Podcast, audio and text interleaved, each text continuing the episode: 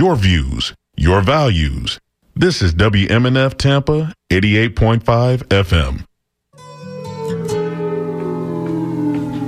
Here comes the sun, doo-doo-doo. Here comes the sun, I say it's all right. Hello, and welcome to the Sustainable Living Show here on WMNF Tampa 88.5, where every Monday at 11 we bring you a conversation with local experts on sustainable issues. Today we are talking with Michael Whitehead about water rights settlements and the Bureau of Indian Affairs. Your hosts today are myself, Kenny Coogan, and the wonderful Annie Ellis. Hey, Kenny. And of course we have Greg working the phones and Mr. Bill Grace working the board. So stay tuned as we promote a balance of people, profit, and planet. And before we introduce Michael, Annie, did you have any exciting things happen to you over this past weekend? Well, or not weekend, the week. Well, you know, it's I had things that were made for Thanksgiving from someone's garden, which was lovely. They made the cranberries from cranberry sauce, and they made this pumpkin souffle from Seminole pumpkins, and it was really nice. And also they used I had given them a squash to grow and a muriton, and it's a chayote type, and they put that in the dressing, and it was a lot of fun. Enjoyed it. I also had my tree guy over. He's over today too, and they're fixing up taking out the dead wood is all, because I'm so protective of those trees. And what have you been doing, Kenny? Because I know you're always busy with cool things.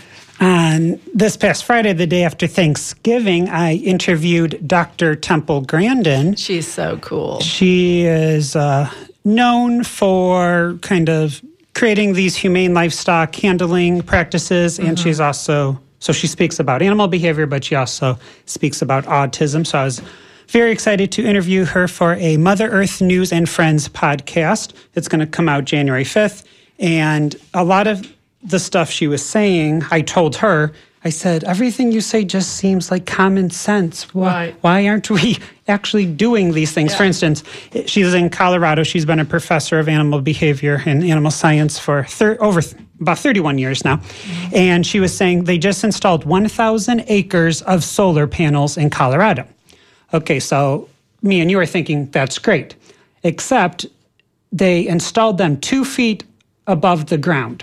So they just got... Snow is going to cover them up. Well, no, what's even worse is they just got rid of 1,000 acres where cows and sheep could be grazing on to put solar panels in. So she goes, if she was part of this equation, right, because she sees these big pictures, she goes, why don't we make it 12 feet off the ground and then have cows and sheep graze underneath the solar panels, right? And then they get a shaded structure. We get solar power, and you know, we're using more things in the system rather than just getting rid of 1,000 acres. Although you are supposed to alternate grazing areas with those type of animals because of their, they'll just, you know, clear it down too hard, but still. But you could do partitions of 1 to 7 acres each, and then you just keep moving them. Yeah. I think that's brilliant, and it is so logical. And we also talked about in a city, we should have solar panels above the parking spaces, so our cars don't get baked by the sun, and then we're getting solar power. That makes so much sense. And she says one of the problems she sees is, because she has autism, she was talking about people who have autism, and she says they see like the big picture, and they can figure out how to fix a elevator, and they can fix an escalator, and they can look at it mechanical. And say, and they can say, oh, we should make the solar panels 12 feet high so we can put a cow underneath there. Mm-hmm. So she said the problem with city planners, in her view, that they're not hiring people who have autism because you have to be good at algebra in high school. And she said she can't do algebra because it's too abstract. So in order to get in the room where it happens to talk about city planning and, hey, why don't you make a building where there's a restaurant on the bottom and then people living, you know, in the middle, and then a garden rooftop. With solar panels. Yeah. So she said that's interesting. We're kind of getting rid of a lot of the workforce. And she says what she sees is there's a lot of people in their basements playing video games because they weren't taught how to use a measure, have a shop class, have a home ec class, were never told that they were good at something other than linear thinking. That's really an interesting point. And I agree 1,000% with that.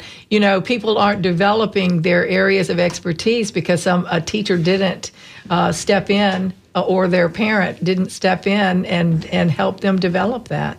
You know, you can see that in thriving kids when they have good parents, and even homeschooled kids, I see them just thriving.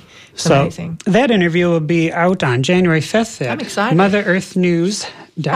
How do you get on that? You go to MotherEarthNews.com? You can just go to the website and listen to it, or you can go wherever podcasts are found and listen to it. Okay. I don't do that too much, so I'm going to have to look for it, but that's great. It's easy. Just like WMNF, all of our shows are archived on the website. You can just go to their... A friend of mine actually heard our show on a podcast, and he heard, recognized my voice. He went, oh, my God.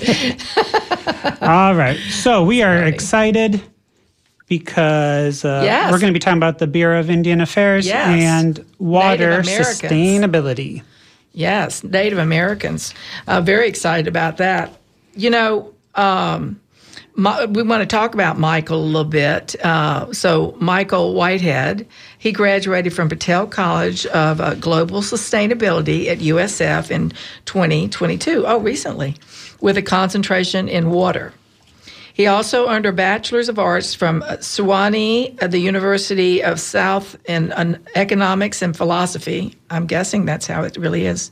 University of the South, and he is now working on as a federal contractor for the Bureau of Indian Affairs underneath the Water and Power Division, more specifically working within the branch of water resources. His current projects include a historical analysis of Indian water rights settlements across the country and a 5-year technician training program in association with Conservation Legacy.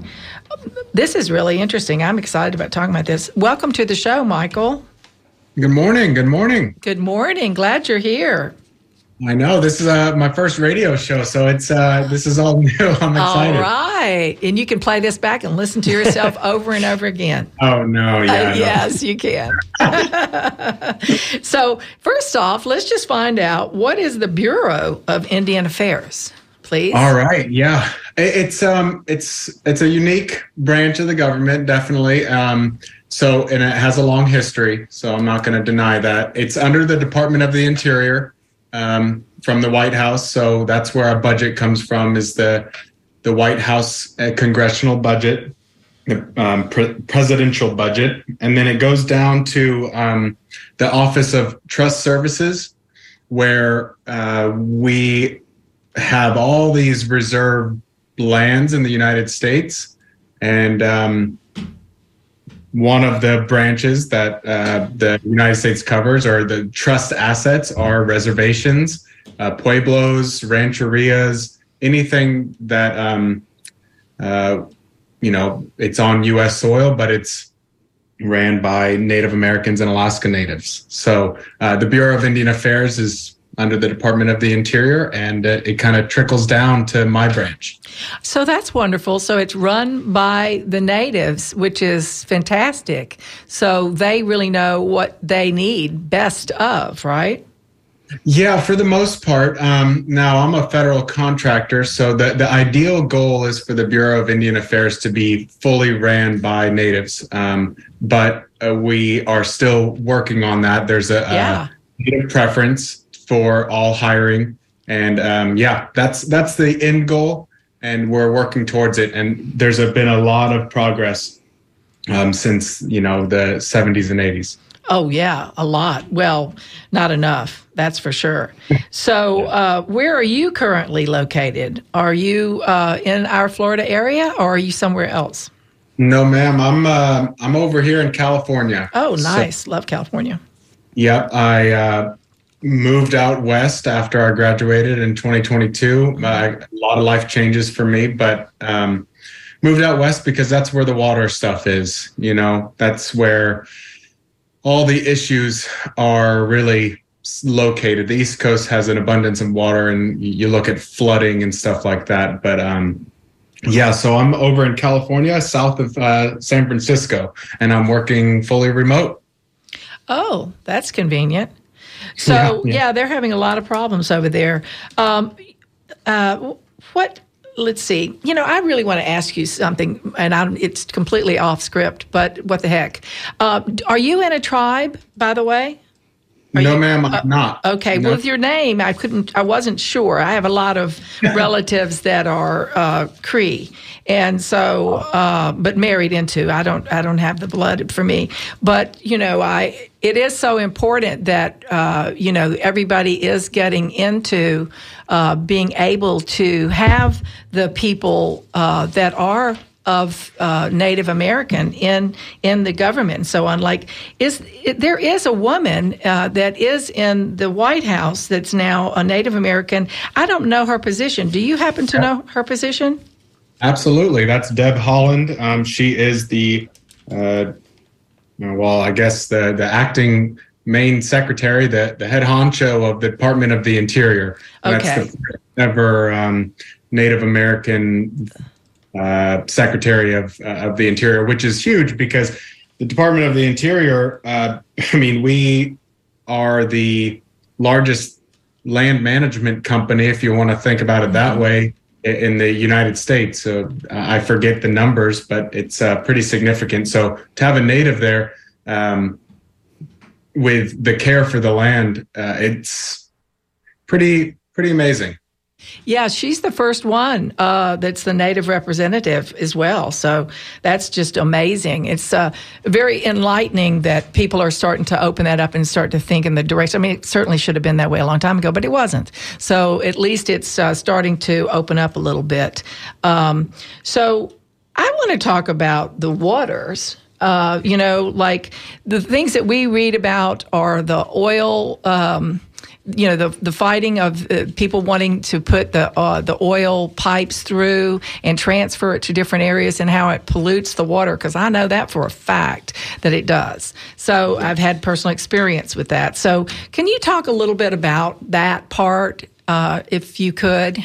Sure, yeah. Well, so it's tricky with the government. You know, there's a lot of different bureaus and branches and different rules and responsibilities for each of them, right? Mm-hmm. So with when it comes to like oil and pollution and certain, just pollutants in waterways and stuff like that, land planning, zoning, that goes down to the EPA, even if it's on reservation land. And sometimes it goes to the Indian Health Service, which is a separate entity in and of itself. The Indian Health Services deals with water quality issues.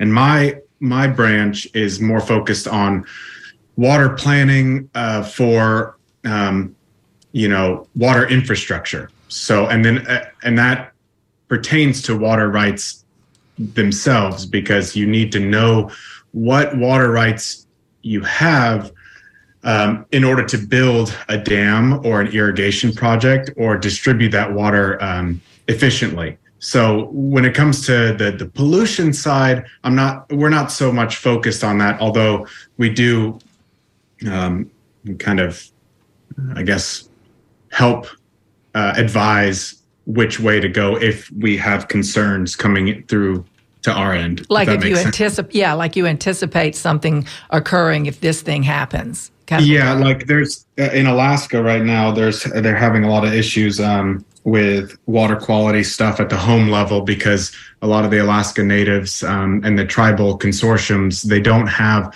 access to clean drinking water because a lot of them are just remote. They don't have the ability to have a community-wide water filtration system. And so we get money that we're trying to figure out how to distribute to those tribes in remote locations at the home level. So it's pretty tricky because our branch is the entire United States. It's not just located out here in the West. We're dealing with all of the tribes, 570 tribes and 19 pueblos, and it's like 300 reservations. Wow, that's a lot. Yeah, it's a lot, but yeah, I hope that answers the pollution question. Yeah, you know, we had a guy on here actually on our show that was talking about, he was from Africa, wasn't he, Kenny? And he was starting out with some different water filtering systems, and there were some home use filtering systems, and it was really a sand situation, but it was very doable. I wonder, we ought to get you hooked up with him. That sounds like a perfect balance to me. It's not a problem, but Michael is a graduate from USF, which is where that professor teaches. Right. So but he probably had him as a professor. You might have. Is that Dr. Gabriel Michael? Yes. You guys had him on? You know, I already connected with him. And he's the one that developed the slow sand filtration. Yes, exactly. And he was talking about having it for individual household use. And I'm like, right. I mean, it goes slow, but still it works.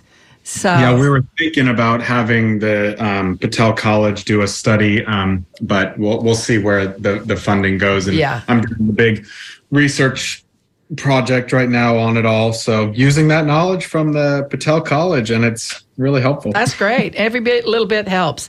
Let's do our little reintroduction now, and then we'll start back up. I'm Annie Ellis, and you're listening to the Sustainable Living Show on WMNF, Tampa 88.5. Today's guest is Michael Whitehead. We're talking about water rights settlements and the Bureau of Indian Affairs. If you want to be part of the conversation, please give us a call at 813-239-9663 or send us an email at dj@wmnf.org. All right. So, Michael, what does your work consist of in regards to doing a historical analysis of Indian water rights settlements? So what kind of resources are you looking into, and what is your end goal? Yeah, the historical water rights settlement database is what I call it. And it's something that so we have the Secretary of Indian Water Rights Office at the higher level, and they do deal with, obviously, Indian water rights, but this historical water rights settlement database that I'm building out, it's designed to extract each individual point from each of the settlements. And there's 38 settlements that are fully enacted from Congress, meaning they're signed and agreed upon by all the tribes and the U.S., and the money has been,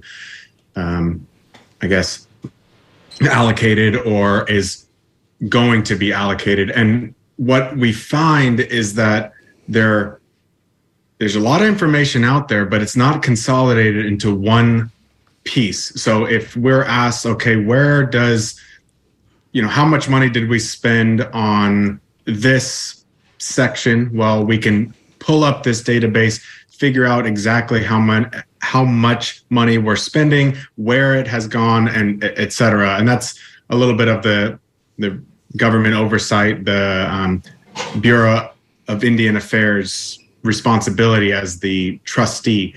So, and then there's also the section of actual water allocations, because we're in the West, right? I mean, we have very scarce resources. Groundwater is being pumped to a level that is just so unsustainable. It's crazy. So we need to figure out, well, how much water is being allocated in the settlements throughout each watershed. And so when we're asked, how do you efficiently send out this water? Well, we know exactly how much has been sent out for all of these settlements. And it's just a small subsection of the entire U.S., but it's significant. It's crucial. Water's crucial. Absolutely. So, what else I can say about it? When were the 38 settlements signed by Congress? Were they over a period of like 50 years? Were they more recent? Yeah, so back in... Well, really, it was in 1908, there was this doctrine called the Winters Doctrine, where it's very historical. So the Winters Doctrine pretty much says, well, when we set up the reservations for Native Americans during our, colonialism and all that, we inherently reserve the rights for water on those reservations and as a trust responsibility for the tribal nations. And we've kind of not given them that, or the outside states are pumping groundwater. Yeah. Well, groundwater is connected to reservations, and then, well, the surface water disappears on the reservations, and so litigation occurs. So the reservation says, well, no, hey, that's not fair. You can't just take the water from outside of our property lines, right. And then so we're gonna sue you. Well, that's the beginning stages for all of these settlements. The U.S. doesn't really want to go into a lengthy litigation where they have to find out the depths, the historical analysis. So they would rather just say, okay, here's all your water. Here's your right. Here's the money that is necessary. We'll come to a big agreement in a big negotiation, and then we'll settle on a case. So with that being said, sometimes, like, I forget the earliest one, I probably could pull it up, but it's like, anywhere from the 60s all the way up to the recent ones in the bipartisan infrastructure law, the CSKT, the Salish Kootenai tribe and the Blackfeet tribe. And so a lot of movement, and it's still going on, but hopefully we can settle all these cases and give them their water. Was there a person doing this analysis before you joined the Bureau? Or are you part of a team, or do they just decide that? That was needed.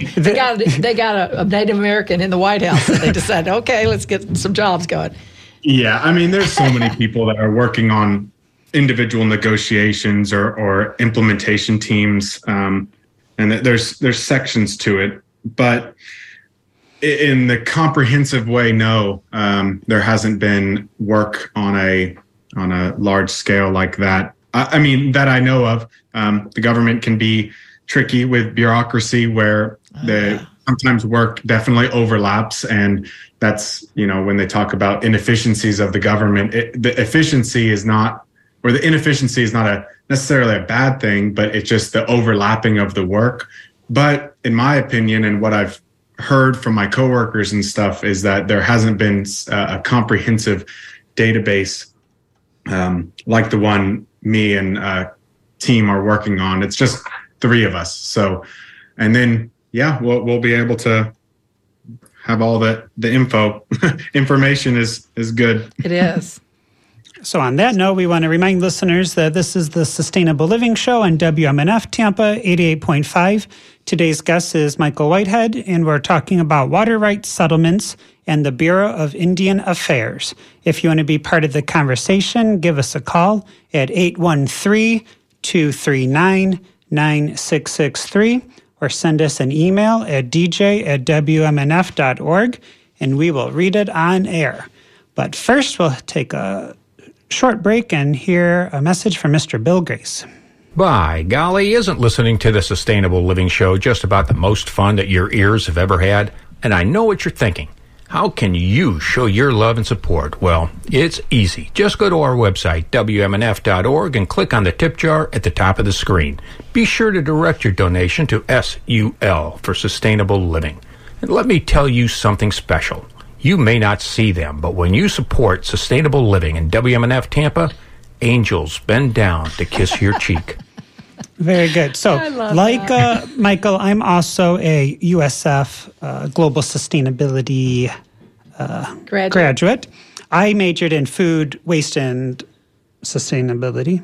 Food waste, yep. Food. What is my major? It was food, sustainability, and safety. But there Michael went the water route, correct, Michael? That's correct. Yeah, I went the concentration. The water sustainability concentration, and then my sub concentration, my certificate was the food security and sustainability.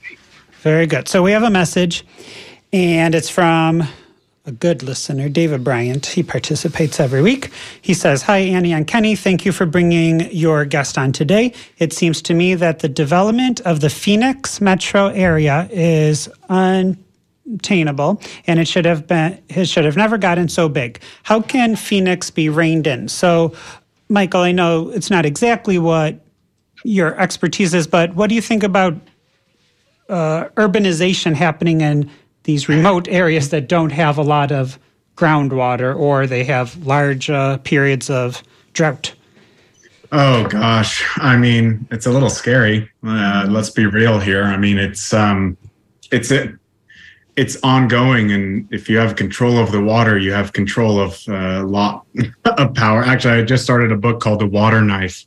And it's a fictional book, but it's talking about how it's like the Southern Arizona and Nevada Water Agency in the future, where it's just a lot of corruption, and people want to have their gardens and this fancy water using technology. Anyway, the point is, I don't see how it can continuously expand. I mean, the Colorado River, runs dry every year before it hits the ocean. Groundwater is about 100 or 200 feet lower than it has been. So what solutions do we have? I'm not sure. I wouldn't be the expert on making those decisions. You know what I mean? It's just, it's a little bit concerning. I'll keep it vague because yes. I don't really know, Do you know, remember Idiocracy, that movie? Oh, yeah. Yeah. So they had Brando was the, the sports energy drink that they were feeding all the plants, and then all of a sudden they realized, or the guy from the future or the past realized what they were doing. Yeah, that just reminded me of that. They'll be starting to use Brando on their plants. Yeah, right. David adds, the USA has a long history of violating treaties and agreements with tribal groups. Sure. It's kind of sad and disappointing. It is. And we agree with that. So, speaking of which, so Michael, after you do the analysis of Indian water rights and you're saying this area should get this much water, this much money, is that the end goal of the project? Or? Yeah, that's the end goal of this project for now. And then that's just one of a couple of projects that I'm working on. But yeah, so once we get all of the data into one singular system, I would like to build out kind of a more public-facing explanation of, okay, well, look at the Blackfeet tribe. What were they? What are they? What is their land? And how much water do they get? And why? And just have that as a template, or like kind of a story that can be mimicked for all the reservations, all of the settlements. So that way the public can see, okay, well, the money, I mean, this is taxpayer money, right? The taxpayer money is going to these really amazing causes to distribute water in the most equitable way possible from, to help out with historical trauma. I mean, it's just bizarre. You look at these land masses that used to be ran by native tribes, and they are reduced down to just absolutely nothing, especially in the allotment series. But so that's kind of the end goal for this project, with just making sure all the details are spread out and then they can be easily understood at a public level. How did you find this current job? Because I imagine people, when they say like, oh, you could get a degree in global sustainability, I don't know if to the outsiders it sounds like a foo-foo degree. Like people are like, well, what are you going to do? What underlines that? Yeah, like what are you going to do with that degree? So it's inspiring that you're able to relocate and find a job with the government. Yeah. So how did you find that? Thanks. Yeah, I know. It's like, the whole time, not the whole time, but half the time I was getting my degree, I was like, what, You tell people, oh, I got global sustainability. I'm getting a master's. And they're like, what is that? Like, why? It sounds good on paper, right? Yeah, it sounds good on paper. But the reason, well, I studied economics and in undergrad. So I like the idea that the free market and market kind of techniques can make society a little bit more efficient, whether that's competition or through the, benefits of money when you allocate two goods.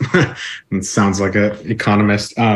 So with that, on top of my global sustainability, I have a really macro view of what kind of the future it should look like, but I would encourage it to go towards, because we have limited resources, limited everything, and we need to make sure that we can sustain our population, sustain nature, sustain other things.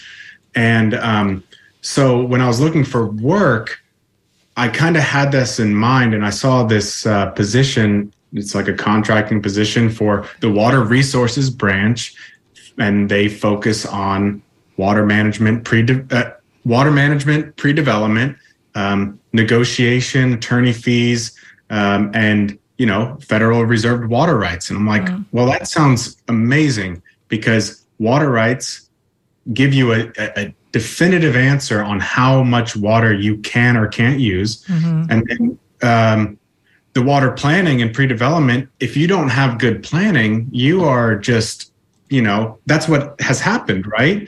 We like this, Brian, he was saying, oh, well, in Phoenix, it's a disaster. I mean, he wasn't saying that specifically, but in some ways it is. But that's lack of planning and lack of foresight. Right. Granted, there's a lot of smart people that are planning, but there's a lot of non-long-term thinking. Yeah. And that's, when people thought about water, they didn't think about it being drained from groundwater. So the still water that would be above ground, which is on the property, they did not think of that in long term, I don't believe.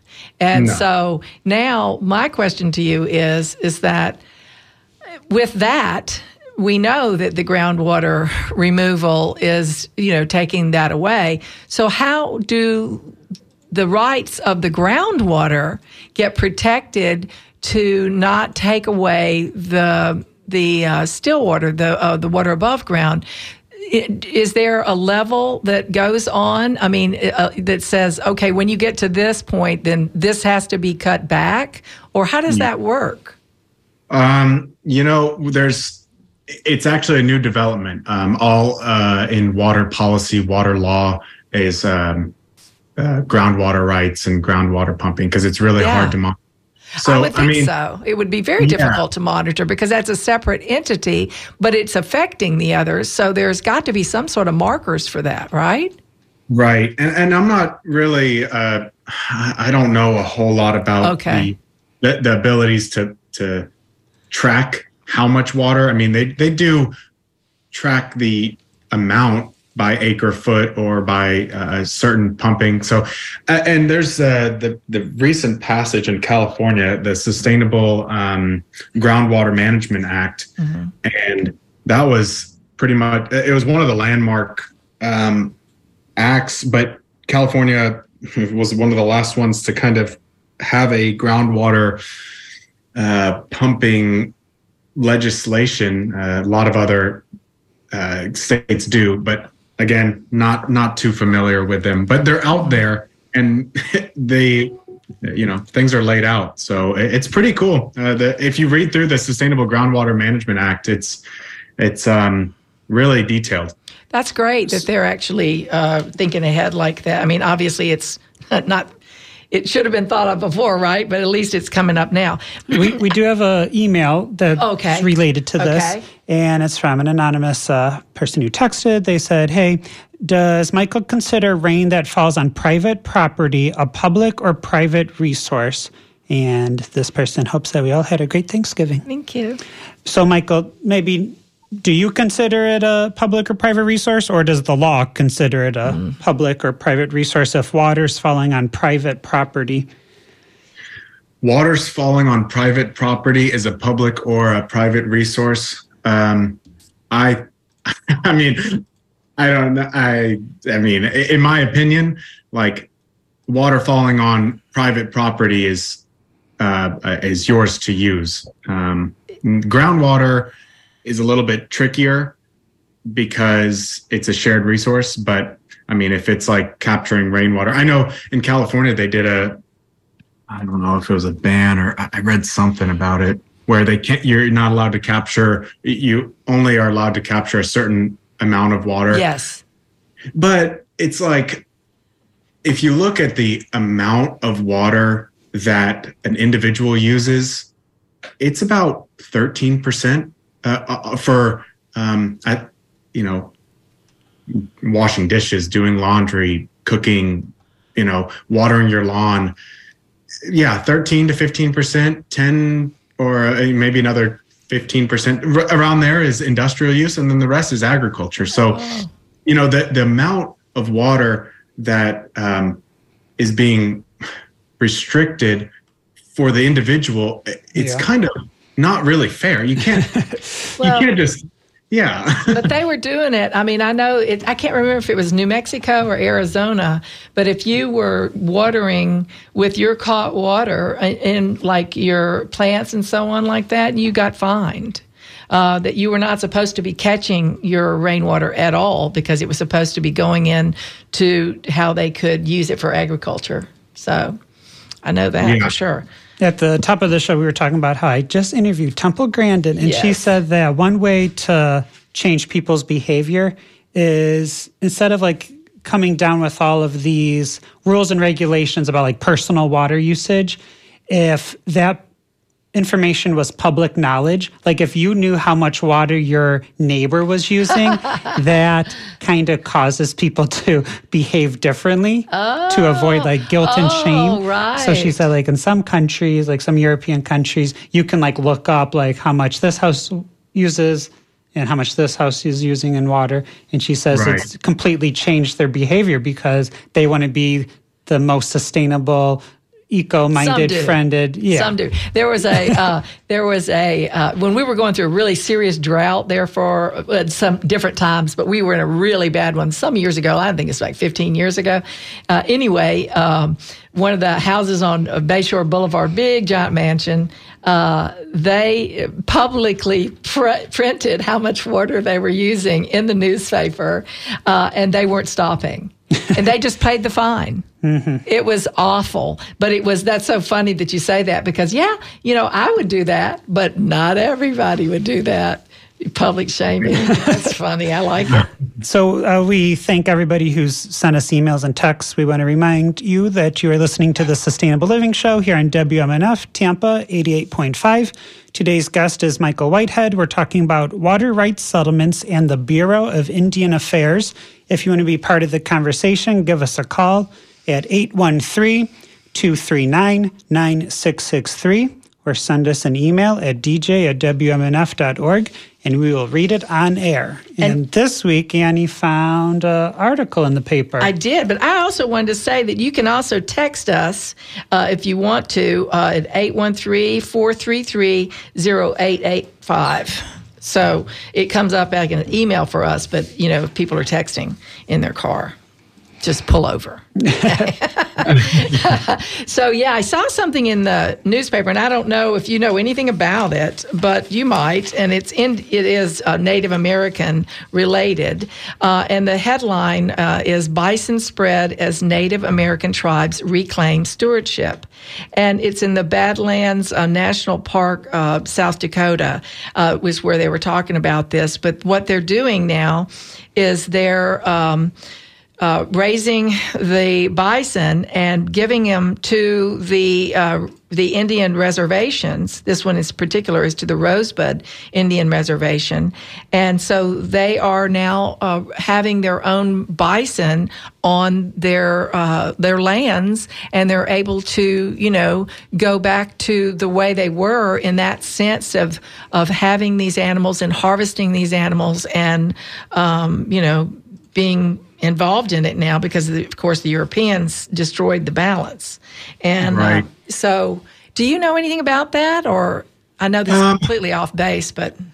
No. I mean, the Rosebud Reservation, well, you got, in South Dakota, you got Standing Rock, you got, Cheyenne River, Pine Ridge. You got a significant portion of landmass from that state that is designated for Indian reservation, and the Missouri River just slices South Dakota in half. So the only thing I would say with the bison is like, okay, bison are herd animals. They graze just like cows do. And in order for them to have access to drinking water, there needs to be rights for the cattle, and also making sure that the bison themselves are managed sustainably, rather than just haphazardly being expanded, because we could run into more kind of pollution issues. Now they do provide a significant source of feed, or, you know, for food, for everything. They use every single bit of the bison. They use the hides for clothing, teepees, bones for tools and weapons, horns for ladles, hair for rope, and of course all the meat. You know, and they're teaching even the children how to.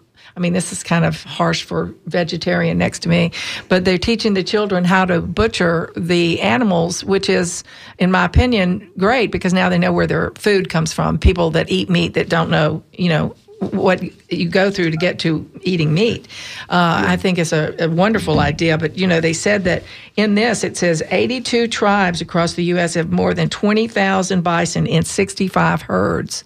So they are teaching them, I mean, people that have cattle, you know, they have to know certain things. And so I'm sure they're teaching them, and I'm sure that they're thrilled to be able to manage it in their own tribes, I would think.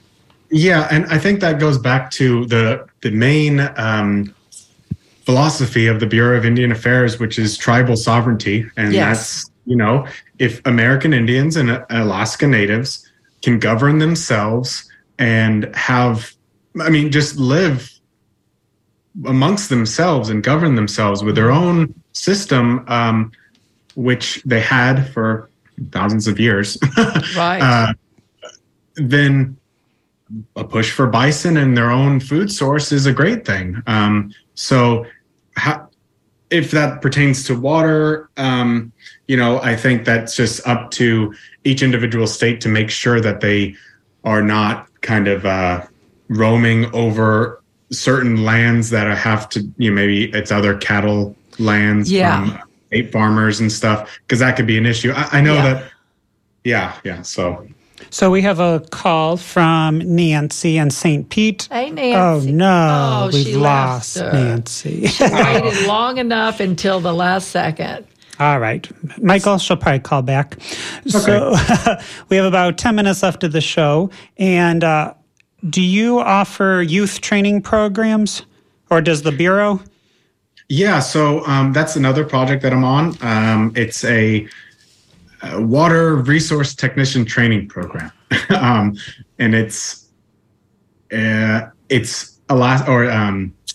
preference. So if you have, there's stipulations, of course, for being an American Indian or Alaska Native. But if you do meet that criteria, there's a 26-week training program that teaches the fundamentals of technician training work on reservation land. So anything from how the water flows in a canal to each individual farm and then distributed on, or irrigated properly, or dam safety, or, oh gosh, it could be really anything that has to be with water. So we're just building that out, and it's a 26-week paid internship. Oh, nice. With guidance. And a mentorship. And then we're going to do 1 week at a university, either Durango or Cal Poly in San Luis Obispo out here in California. So that's wonderful. So you're using, you're offering that to the Native Americans that living on the tribe, on the reservation, correct? That's correct. Oh, that's yes. Wonderful. That's yes. Great. So, and it's, how old are the participants? Yeah, so 18 to 30. And it's ideally for ones who aren't, well, they have maybe some aspirations to go to further their degree, maybe get a bachelor's or something, but that's not our intended focus necessarily.